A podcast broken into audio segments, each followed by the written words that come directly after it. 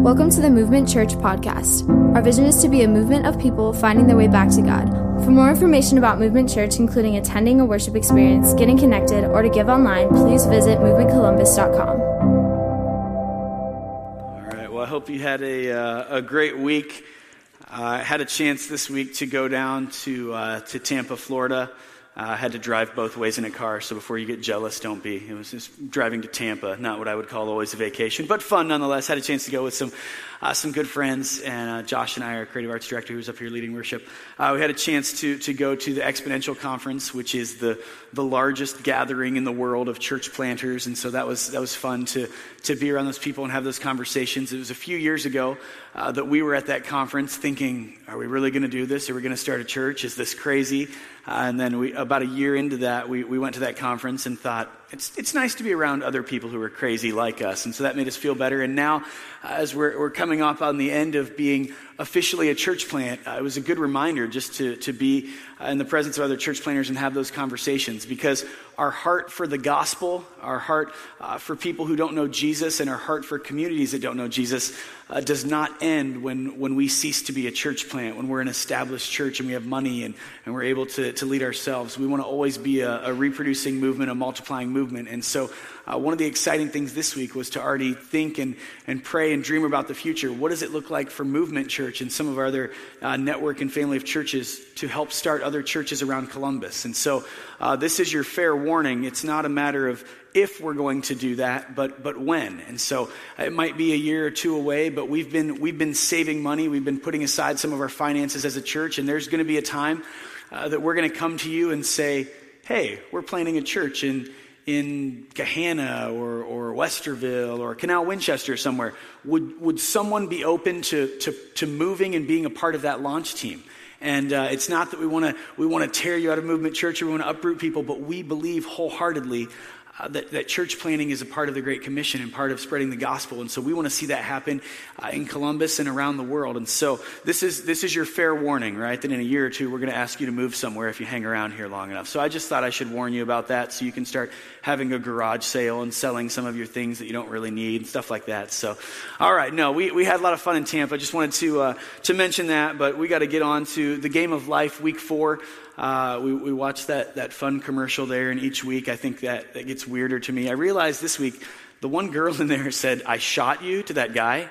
Just, she's like a, a kid casually saying, I shot you, I think, which is not good if your kids are ever saying that to each other. There are things going on at your home and in your family that are, that are not great, right? And so, uh, luckily, I guess that's a reflection of life. We know that life isn't, uh, isn't always normal. We've known kids who do weird things. We know parents and, and families who do weird things. And, and we've mentioned that that's why we're in this series because uh, sometimes our lives don't look like we, we thought they would. We thought we would have a, a different job, or we thought we'd get to keep our job, or we thought uh, that things would, would go better in our, in our career. We thought that relationships would last, and, and other things change and are up and down. And so this series has been our way just to address uh, the, the things that go on in life and the relationships that, that happen in our life. A couple weeks ago, we said that no matter how our lives are, even when they're imperfect, they should be a billboard for God's greatness. We even talked about uh, God's intervention in our lives and the way that He disciplines us and the way that our, our, our, our parents and authority figures have disciplined us. And we've talked about those things uh, the last couple weeks. And last week, we even uh, talked about uh, the story of Abraham. And so this week, we want to, uh, we want to talk about siblings. We want to talk about our brothers and sisters and even uh, some of those who are close to us and, and the closest relationships we have. And, and so, uh, some of you are thinking, I, I don't have siblings or I don't talk to my siblings. That might be why we're going to talk about this, all right? So, uh, we want to just open up a passage this morning and kind of look at a, a, biblical roadmap for, for what our, our relationship should look like inside of our family with our siblings. And so, I want to ask you to turn to Genesis chapter 37. If you've got one of the Bibles that's in front of you or under your chair, there's one around you. You can, you can grab that, you can open it up. It's on page 31, I believe, in that Bible, if you want to open that. And if, uh, if you don't have a, a Bible that is yours, uh, we would love for you to take that Bible with you today. You can take that, and it's something that, that we think there's value when you read and when you study and you see what God has to say to us. And so feel free to, to take that Bible that you're holding with you today. But we're going to we're gonna open it up here for just a second and look at Genesis 37 on page 31 talk about a man named Joseph here and see what his story can teach us about, about siblings, about brothers and sisters and those closest to us. So this is Genesis 37, verse 1. It says this So Jacob settled again in the land of Canaan, where his father had lived as a foreigner. This is the account of Jacob and his family. So Jacob is the dad, he's settling his family in Canaan. Here we go, talking about his kids and his sons. When Joseph was 17 years old, he often tended his father's flocks. He worked for his half brothers, the sons of his father's wives, Bilhah and Zilpah. Man, would I never name my daughter that. But anyway, we'll keep going, all right? But Joseph reported to his father some of the bad things that his brothers were doing. So we'll, we'll take a break here for just a second. Obviously, Jacob is the father of this family. He has a couple wives. It was custom back then. And so you've got kind of a classic blended family. Uh, it looks like you, you've got people who are already not really getting along, siblings who have different parents and some of the same parents. And so uh, they're not too fond of each other. And so you've got these brothers that, that, uh, that Joseph works for, maybe not the greatest people, the, the best people to work for. And so when they're doing bad things as they're out in the fields, uh, Joseph's going back and saying, Dad, do you know what they did? Do you know what my brothers did? Do you know what your sons did? Do you know the wrong things that they've done? So verse 3 says this Jacob, the father, loved Joseph more than any of his other children because Joseph had been born to him in his old age. So one day, Jacob had a special gift made for Joseph a beautiful robe. But his brothers hated Joseph because their father loved him more than the rest of them. They couldn't say a kind word to him. So, again, we said this is a blended family with some tension. If you've ever seen the Brady Bunch, or maybe you've seen that like new commercial that's out where they say Marcia, Marcia, Marcia all the time, that's basically exactly what's happening right here, the biblical version, right? His brothers are like Joseph, Joseph, Joseph kind of thing, right? They, they just don't, they don't like this guy. They feel like the parents are showing favoritism. Everything that Joseph wants, he gets. His life is perfect. He probably was a really good looking guy. Obviously, he had the best robe in town. I'm sure it was made by uh, Dolce and Gabbana or someone, I don't know. But he's got this great robe, and his brothers resent him for it. And so uh, here's, here's where verse 5 picks up. It says, One night Joseph had a dream, and when he told his brothers about it, they hated him more than ever. This is not going well. Verse 6 Listen to this dream, he said. We were out in the field tying up bundles of grain. Suddenly, my bundle stood up, and your bundles all gathered around and bowed low before mine. His brothers responded, So you think you'll be our king, do you? Do you actually think you will reign over us? And they hated him all the more because of his dreams and the way he talked about them. Soon Joseph had another dream, and again he told his brothers about it. Listen, I've had another dream, he said. The sun, moon, and eleven stars bowed low before me. This time he told the dream to his father as well as to his brothers. But his father scolded him. What kind of dream is that? he asked. Will your mother and I and your brothers actually come and bow to the ground before you? But while his brothers were jealous of Joseph, his father wondered what the dreams meant. Soon after this, Joseph's brothers went to pasture their father's flocks at Shechem. When they had been gone for some time, Jacob said to Joseph, Your brothers are pasturing the sheep at Shechem. Get ready, and I will send you to them. I'm ready to go, Joseph replied. Go and see how your brothers and the flocks are getting along, Jacob said. Then come back and bring me a report. So Jacob sent him on his way, and Joseph traveled to Shechem from their home in the valley of Hebron. When he arrived there, a man from the area noticed him wandering around the countryside. What are you looking for? he asked. I'm looking for my brothers, Joseph replied. Do you know where they are pasturing their sheep? Yes, the man told him. They have moved on from here. But I heard them say, Let's go on to Dothan. So Joseph followed his brothers to Dothan and found them there. Verse 18. When Joseph's brothers saw him coming, they recognized him in the distance. As he approached, they made plans to kill him. Here comes the dreamer, they said. Come on, let's kill him and throw him into one of these cisterns. We can tell our father a wild animal has eaten him. Then we'll see what becomes of his dreams. But when Reuben heard of their scheme, he's one of the brothers, he came to Joseph's rescue. Let's not kill him, he said. Why should we shed any blood? Let's just throw him into the empty cistern here in the wilderness. Then he'll die without our laying a hand on him. Reuben was secretly planning to rescue Joseph and return him to his father. So when Joseph arrived, his brothers ripped off the beautiful robe he was wearing. Then they grabbed him and threw him into the cistern. Now the cistern was empty, there was no water in it. Then, just as they were sitting down to eat, they looked up and saw a caravan of camels in the distance coming toward them. It was a group of Ishmaelite traders taking a load of gum, balm, and aromatic resin from Gilead down to Egypt. Judah said to his brothers, What will we gain by killing our brother? We'd have to cover up the crime. Instead of hurting him, let's sell him to those Ishmaelite traders After all, he is our brother, our own flesh and blood. And his brothers agreed. So when the Ishmaelites, who were Midian traders, came by, Joseph's brothers pulled him out of the cistern and sold him to them for 20 pieces of silver. And the traders took him to Egypt. Wow. And we think our families are screwed up, right? We, we talked last week about this story of Abraham and where God, for a moment it appeared, had called him to sacrifice his son on an altar. And, and we were thinking, all right, maybe my relationship with my parents isn't so bad after all. God's never asked my parents to do that. Well, now we're probably thinking, oh, we're talking about siblings. I don't really talk to my sister anymore.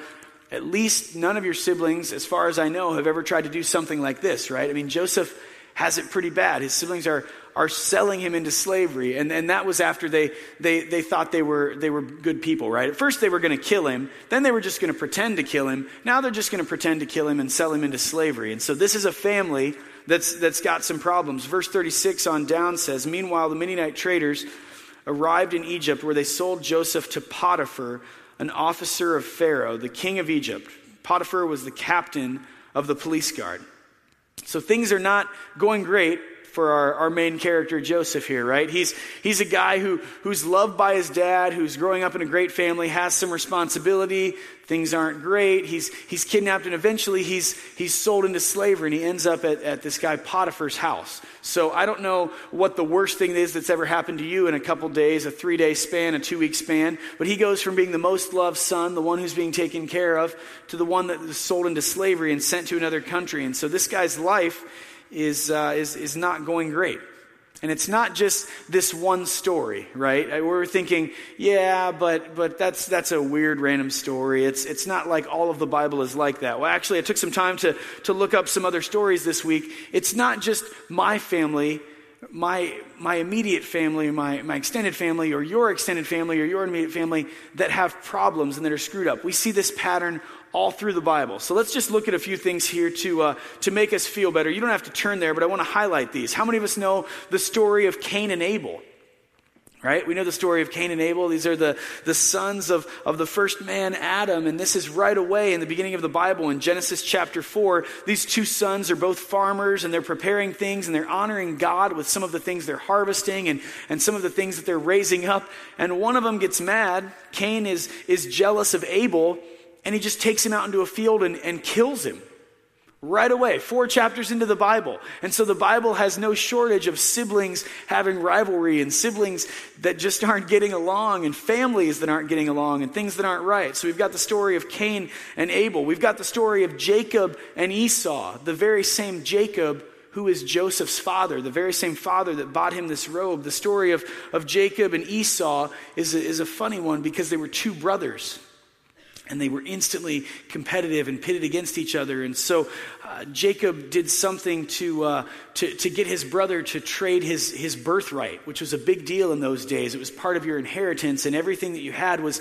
was tied to that. And so one of the brothers tricked the other brother out of that. Later on, it mentions in that story of Jacob and Esau, a chapter later, they grew up, they got older, they got married. Some of you, this will really make you feel good. Sometimes it's not that you and your siblings are fighting enough, but then you get married and your, your spouses also encourage the fighting and they contribute to the fighting, right? No one in here can identify with that in any way, I'm sure. So I'll just pretend it's just me reading this story. But even in the story of Jacob and Esau, it says that these brothers and the wives, their, their, their sister in laws, clashed and they, they had problems in the middle of this story. And so we see one brother stealing the other brother's birthright, we see their wives clashing. And eventually, Jacob, after already stealing the birthright, steals the blessing, this, this prayer of blessing that was prayed over the, the oldest son one time. Jacob stole that from Esau. And so this is just a pattern of, of one brother deceiving the other one and even messing with the family and, and messing up their dynamic. And so we see Cain and Abel being screwed up. We see Joseph and his brothers being screwed up. We see Jacob and Esau being screwed up. But that's just people, right? That's just, that's just what happens. Even in the story of, of Jesus, we see that. There's a, there's, a, there's a passage in John. We know that, that Jesus was, was uh, born into an earthly family and was fully God and fully man. And so he had earthly brothers from his, his mother and father. And there's a passage in John, I think it's chapter 17, that says even Jesus' own brothers didn't believe in him, didn't believe in who he said he was and who he was. He was the Savior of the world, the Son of God. And his own brothers were kind of like, nah, you talk a good game, but I don't believe in you. And so even Jesus himself had some tension in his earthly family. I mean, imagine what it's like to know that you're the Son of God and have these people that you've grown up with, grown up alongside since the age of like one and two and four and five, not believe in who you say you are. The, the earthly family, the earthly model of families has, has tension, and it has since the beginning of time.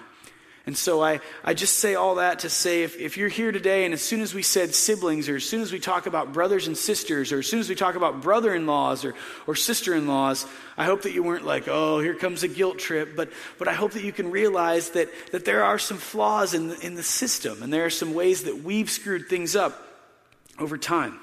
And so let's, uh, let's check back in on Joseph. I just want to highlight uh, some parts of this story. We won't have time to, to read it all, but Joseph, as we know, was sold to the house of Potiphar to be a slave, to be, to be a servant.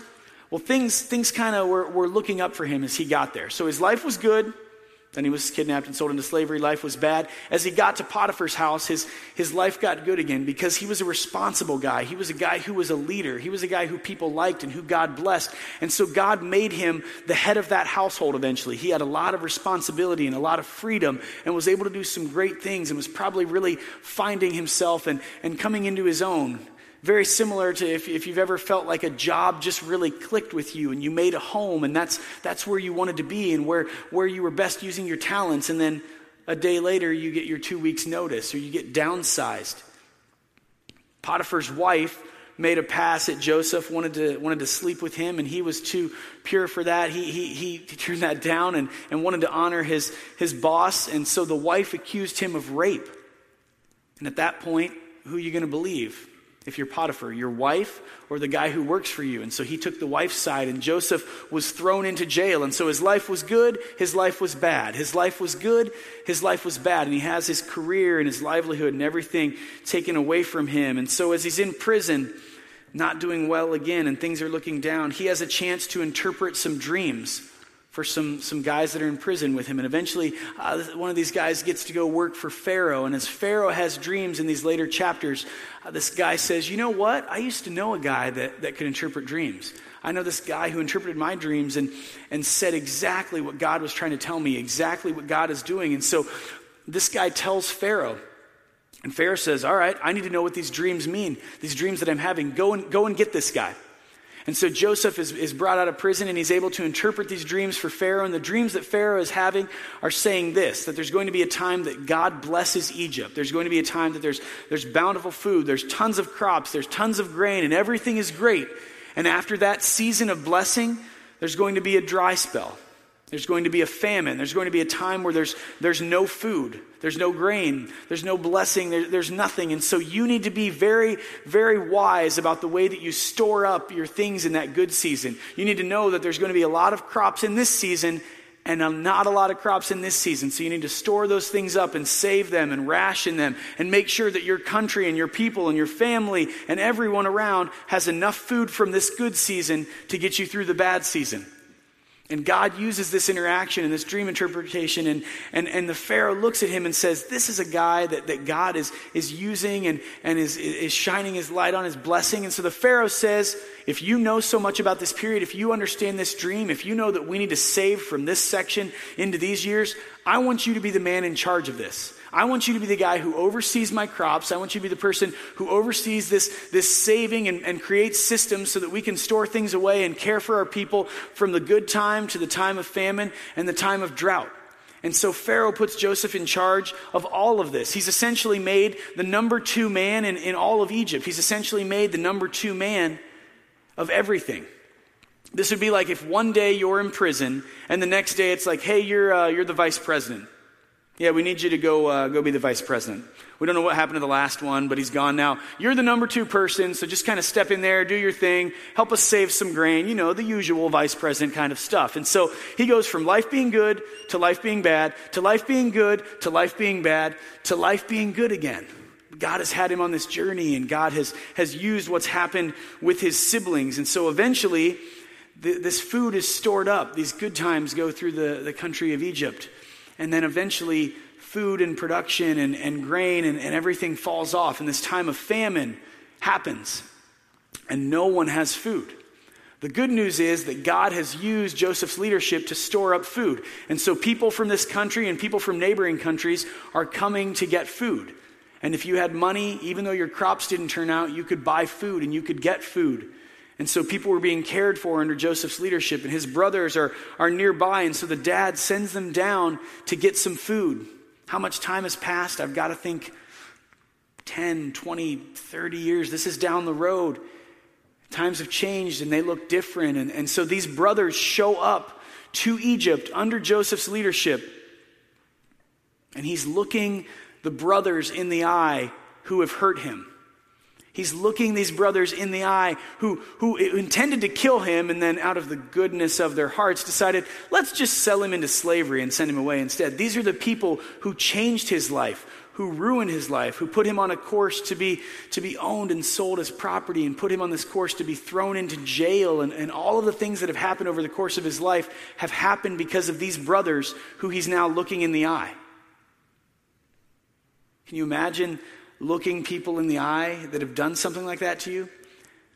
You're thinking, yeah, yeah, I can, because my brother, my brother and his wife, or, or my, my sister has hurt me pretty bad, and I've had to, had to look her in the eye. That's what Joseph is doing in this moment.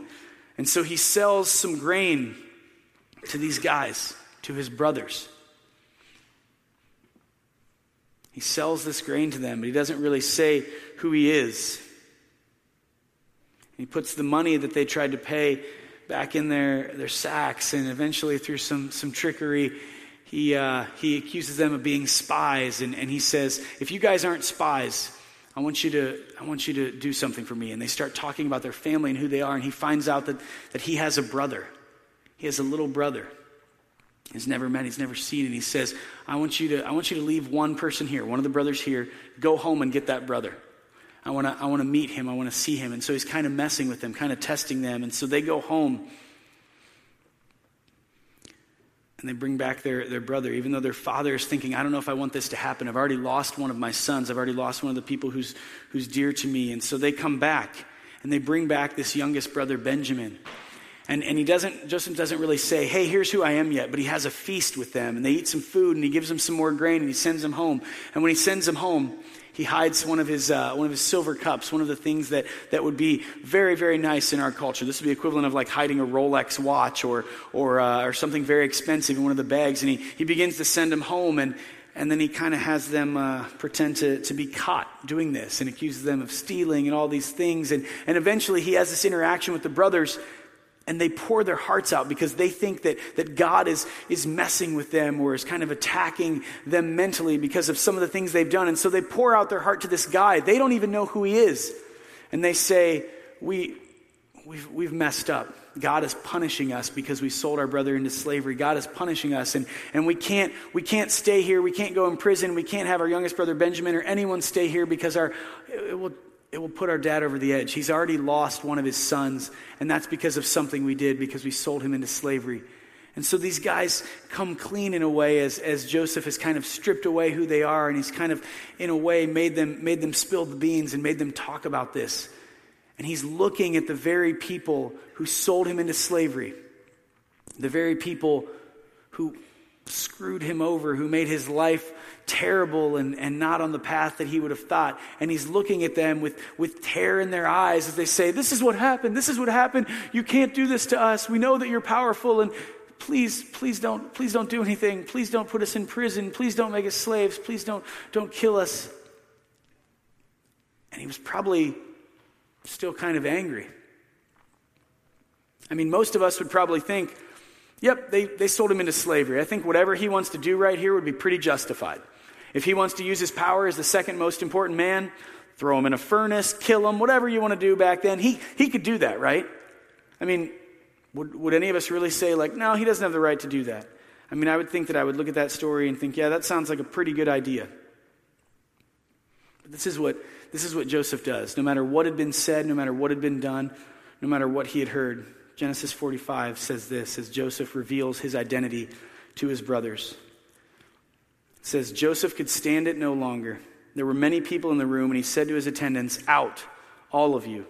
So he was alone with his brothers when he told them who he was. Then he broke down and wept.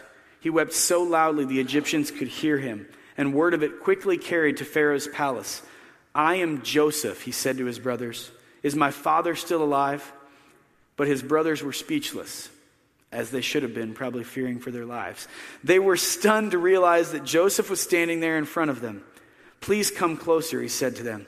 So they came closer, and he said again, I am Joseph, your brother, whom you sold into slavery in Egypt. But don't be upset and don't be angry with yourselves for selling me to this place. It was God who sent me here ahead of you to preserve your lives. This famine that has ravaged the land for two years and will last five more years, and there will be neither plowing nor harvesting. God has sent me ahead of you to keep you and your families alive and to preserve many survivors. So it was God who sent me here, not you. And he is the one who made me an advisor to Pharaoh, the manager of his entire palace, and the governor of all Egypt. Now hurry back to my father and tell him, This is what your son Joseph says God has made me master over all the land of Egypt. So come down to me immediately. You can live in the region of Goshen, where you'll be near me and all your children and grandchildren, your flocks and herds and everything you own. I will take care of you there, for there are still five years of famine ahead of us. Otherwise, you and your household and all your animals will starve. Then Joseph added, Look, you can see for yourselves, and so can my brother Benjamin, that I really am Joseph. Go tell my father of my honored position here in Egypt. Describe for him everything you have seen, and then bring my father here quickly. Weeping with joy, he embraced Benjamin, and Benjamin did the same. Then Joseph kissed each of his brothers and wept over them. And after that, they began talking freely with him. This guy's a, a strong man to be able to do that, to be able to go through what he went through and to be on the road that he was on, have life be good, bad, good, bad, good, bad, and feel like he's just getting chewed up and, and spit out as he rolls through life and has things happen that he didn't think were going to happen and things that he didn't deserve. And then as God brings him to power, to be looking at the people who essentially ruined his life, the people who put him on this path and have the power to do something, and for him to be a big enough man to say, Guys, it's me, and I'm not mad at you. I understand that God did this and I want to make things right. I mean, imagine, imagine what he did. His family was not perfect. Family was far from perfect, right? They're pretty epically screwed up. I think most of us in the room are thinking that now. We're thinking, yeah, my family's not that bad. And yet he had the, the, the love in his heart to, to forgive them and to do what he did. We talked a, a few months ago, we talked through 1 Corinthians 13 and we defined love in that passage where it says love is patient, love is kind. And one of the examples that we used when we say that love is patient, that means that, that when you have the power to retaliate, but you don't, you are showing true patient love. Joseph had the power to retaliate. He had the power to, to look at those guys and say, You screwed up, you shouldn't have messed with me, you're dead. And yet he didn't. He responded with grace and with love. Some of us in the room, as we interact with our siblings, I don't think it's been quite this bad, but you have the power to retaliate. It might not be your siblings, it might be your cousins, it might be your in laws, it might be people close in your life, but it's, it's your family and it feels tense. You have the power to retaliate because they've, they've been unkind to you. They've, they've double crossed you, or they've lied to you, or they've deceived you, they've been awful in, in some way. And yet, the example that we see from Joseph is that he was patient, having the power to retaliate, but still responding with love and with grace, with patience. Patient love has the power to retaliate, but doesn't. And so, if we're not going to retaliate, if we're going to respond with patience and with love, what should be our example? Well, here's our example. This is Philippians 2, talking about the attitude of Christ that, that I think that Joseph reflected and that we want to reflect in all of our relationships and even in, in those people closest to us who, who are not always the kindest. Philippians 2, verse 3, starting in the second half, says this Be humble, thinking of others as better than yourselves. Don't look out only for your own interests, but take an interest in others too. You, talking about us, must have the same attitude that Christ Jesus had. Though he was God, he did not think of equality with God as something to cling to. Instead, he gave up his divine privileges. He took the humble position of a slave and was born as a human being. When he appeared in human form, he humbled himself in obedience to God and died a criminal's death on a cross. If we're going to be patient and not retaliate and not give people what they deserve, our example is what Jesus did in not giving us what we deserve. What we deserve is death and separation from God because we have sin in our lives and in our hearts. I probably don't have to tell you, but at some point in your life, you've messed up. At some point in your life, you've done something wrong. Not that, that you're a murderer or not that you deserve to go to prison, but the way that we lie, the way that we deceive, and the way that we want to do our own things, our own plan, and we don't want to do God's plan. We don't want to do God's will for our life. That's considered sin. And that sin and those things in our heart and in our life separate us from God. Our sin separates us from God, and we deserve to be separated from Him for eternity. But God didn't want us to be separated from Him for eternity. And so He sent His Son Jesus, and out of love and out of undeserving grace for us, Jesus came and died on the cross. He came down out of heaven, it says. He gave up His, his divine privileges, and He came to this earth. And even though he'd never messed up, even though he'd never done anything wrong, people accused him of those things and he was crucified on a cross. He died on the cross. And in that moment, he was taking our sin and the things that we had done wrong and the punishment for the things that we had done wrong. He was taking that on himself. And so, as he died and as he was raised from the dead three days later, he defeated sin, he defeated death, and he gave us life. And he took our sins away. He paid the price for them so that we can have life through his sacrifice so that through the blood of his that was shed on the cross, we can know God the Father and we can have access to God the Father and we can be found in God and we can be made whole and we can be made new and we can be made pure and we no longer have to pay the, the price or are responsible for the things that we've done. Because out of love and out of grace, Jesus came and gave his life. He had the power to retaliate or to let life unfold and the consequences that we deserved happen, but he didn't. He took those things on himself. And so, if we're willing to say, Jesus, I understand who you are, I understand that you are God, that you, you came to this world and you gave your life for me. And if we put our faith and our trust and our hope in Him, if we're willing to say, I want to give you my life the way that you gave your life for me on the cross, we're found in Him and we're made new in Him. And the Bible says that He will be in our life and that He will be in our heart and that we can live with Him forever, that we'll be in heaven with Him forever, that we'll have relationship with Him, and that we'll know God. That's our example. When people have hurt us, that's the example of how Joseph reacted. He was selfless, he was full of grace, he was calculated, and he responded with the love of Christ. So some of us have been given an opportunity might feel like a punishment, but we'll call it an opportunity. We've been given a test. The way that our families have treated us, the way that those closest to us have treated us, the way that our parents, the way that our siblings have treated us, we've been given an opportunity or a test. We've been given the chance to respond.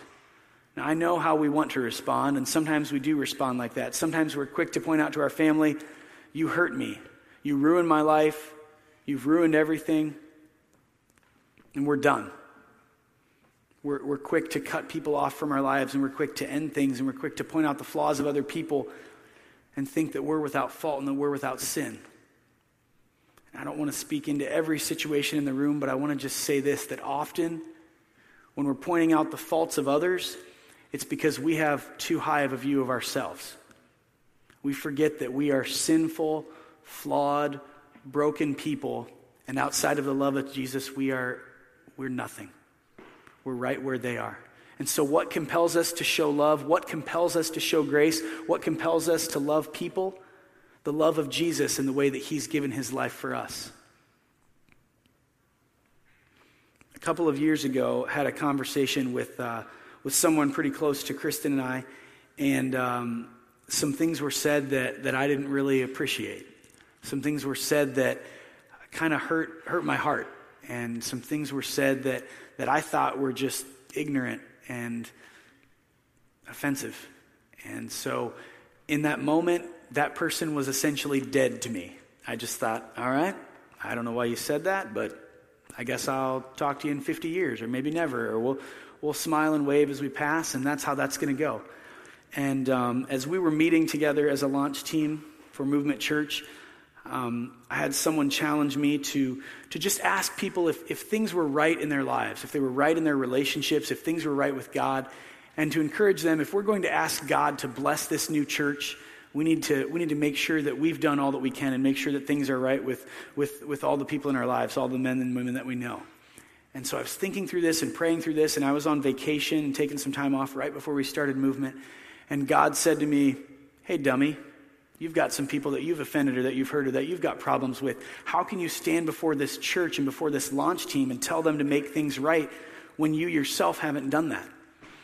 And at first I thought, yeah, but do you remember what they said? I mean, I think my, my anger is kind of justified. And then the more I thought about it, I thought, do you even remember what they said? Or have you built this up to be a huge deal over time?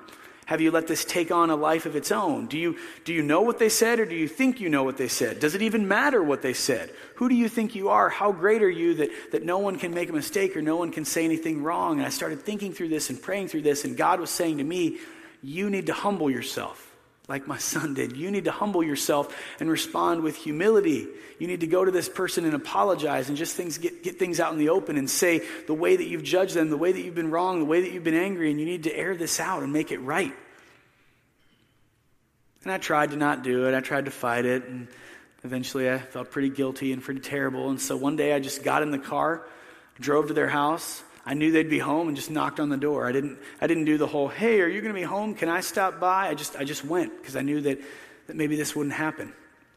And it was a, it was an interesting conversation, but I said, listen, I don't, I don't even want to talk about what was done. I want you to know that I've had, I've had anger and I've had hatred and I've had bitterness in my heart toward you. Regardless of what happened, I'm wrong. I was wrong and I am wrong, and I apologize. I don't, I don't say that to, to say that, oh, look at Mark. He made everything right that one time. I'm sure I've done that probably 50 times since then and screwed up. But it is possible to humble yourself and to fight through anger and to fight through a broken relationship and to fight through fear and, and to fight through awkwardness and make things right and let people see patient love and graceful love and gracious love and loving love. Let them see life and new life in you let them see Jesus in you in the way that you respond to them, the way that you treat them, no matter what they've done.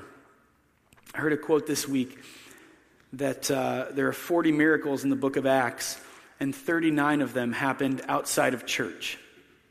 So I think often we think that whatever the guy on the stage is about to say is going to be this magical miracle. It's not. He's not very good looking, and it's not that magic this week. I think the miracle this week would be that if, if you're challenged, that there's a relationship in your life, there's someone close to you, a sibling, a brother in law, a sister in law, a parent, someone that, that things are not right with, the miracle will be having the courage to go to them, to humble yourself and say, I want you to see love and grace in me. I want you to see life in me. And I want you to know that I love you and that Jesus loves you. The miracle will be what you do and how you respond with the relationships and the, the situation that God has given you, and with what He's putting on your heart and how He's teaching you. So I want to just pray for us as we close and, and challenge you that, that you will be bold enough, that you'll be, you'll be bold enough to go and talk to someone and make things right. Will you pray with me? God, thank you for the example of Joseph. Thank you for the example of your son Jesus being selfless, Lord, being, being humble. God, I pray that you will help us to be selfless, help us to be humble, help us to respond with love no matter what situation we're in to those closest to us, Lord. Sometimes our family and people in our lives hurt us more than anyone else. God, we want them to see patience. We want them to see joy. We want them to see life in us. And that's going to come by the way we respond to anger, by the, the way we respond to issues, by the way we respond to strained relationship. So, Lord, I know that there are people in this room whose family dynamics are, are tough right now, whose friendship dynamics are, are tough right now, whose work dynamics are tough. Lord, I pray that we will be people who are marked by our humility. I pray that we will be people who are marked by the way that we humbly apologize, humbly approach people, the way that we're honest, the way that we make things right, by the way that we show people grace, and by the way that we show people love. Lord, give those of us in the room that need to do something, give us the courage to make those relationships right. Give us the courage to apologize. Give us the courage to honor you with the way we live our lives and the way that we love people. Help us to be driven by the example of your Son. Lord, it's in your name I pray. Amen.